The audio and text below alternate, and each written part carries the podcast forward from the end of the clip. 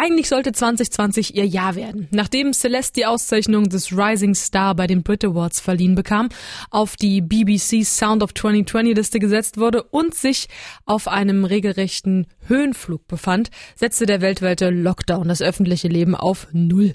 Ihr Album, was eigentlich rauskommen sollte, wurde verschoben und Live-Auftritte natürlich wie bei allen Musikern auf Eis gelegt.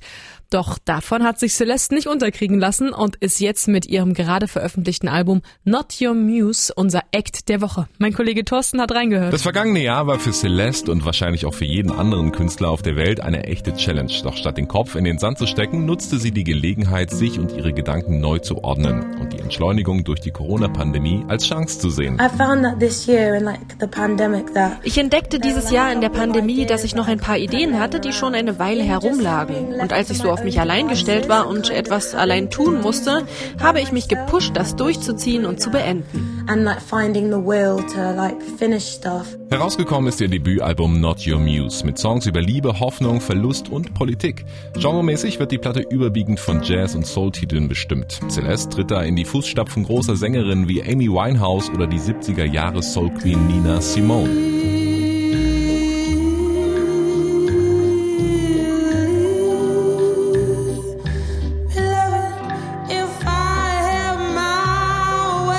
Ihr Song Stop the Flame, den die in Los Angeles geborene und in Brighton aufgewachsene Celeste Anthony Wade gemeinsam mit ihrem Co-Writer Jamie Hartman schrieb, wird von einer treibenden Klaviermelodie begleitet, bei der sich Celeste von Nina Simons Track Cinnamon inspiriert fühlte.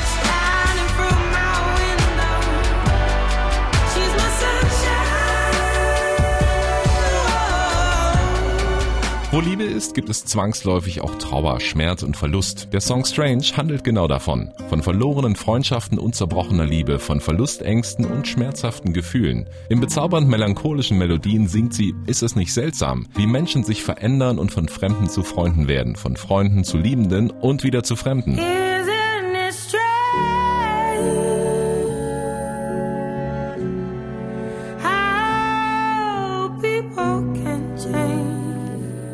Not Your Muse ist der perfekte Soundtrack, um der Trancelosigkeit der Pandemie für einen Augenblick zu entfliehen. Die vielseitigen Themen bieten eine Menge Platz für eigene Gefühle und Erinnerungen und fühlen sich irgendwie wie eine warme Umarmung an.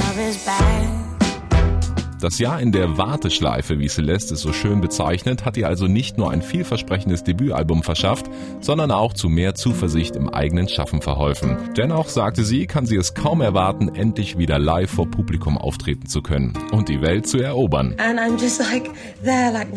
Und hier bin ich, bereit Shows zu spielen und all sowas, verschiedene Orte besuchen, reisen und all die Menschen sehen, die sich dafür interessieren, was ich so mache. Vielleicht ist Celeste ja doch unsere Muse. Wer weiß.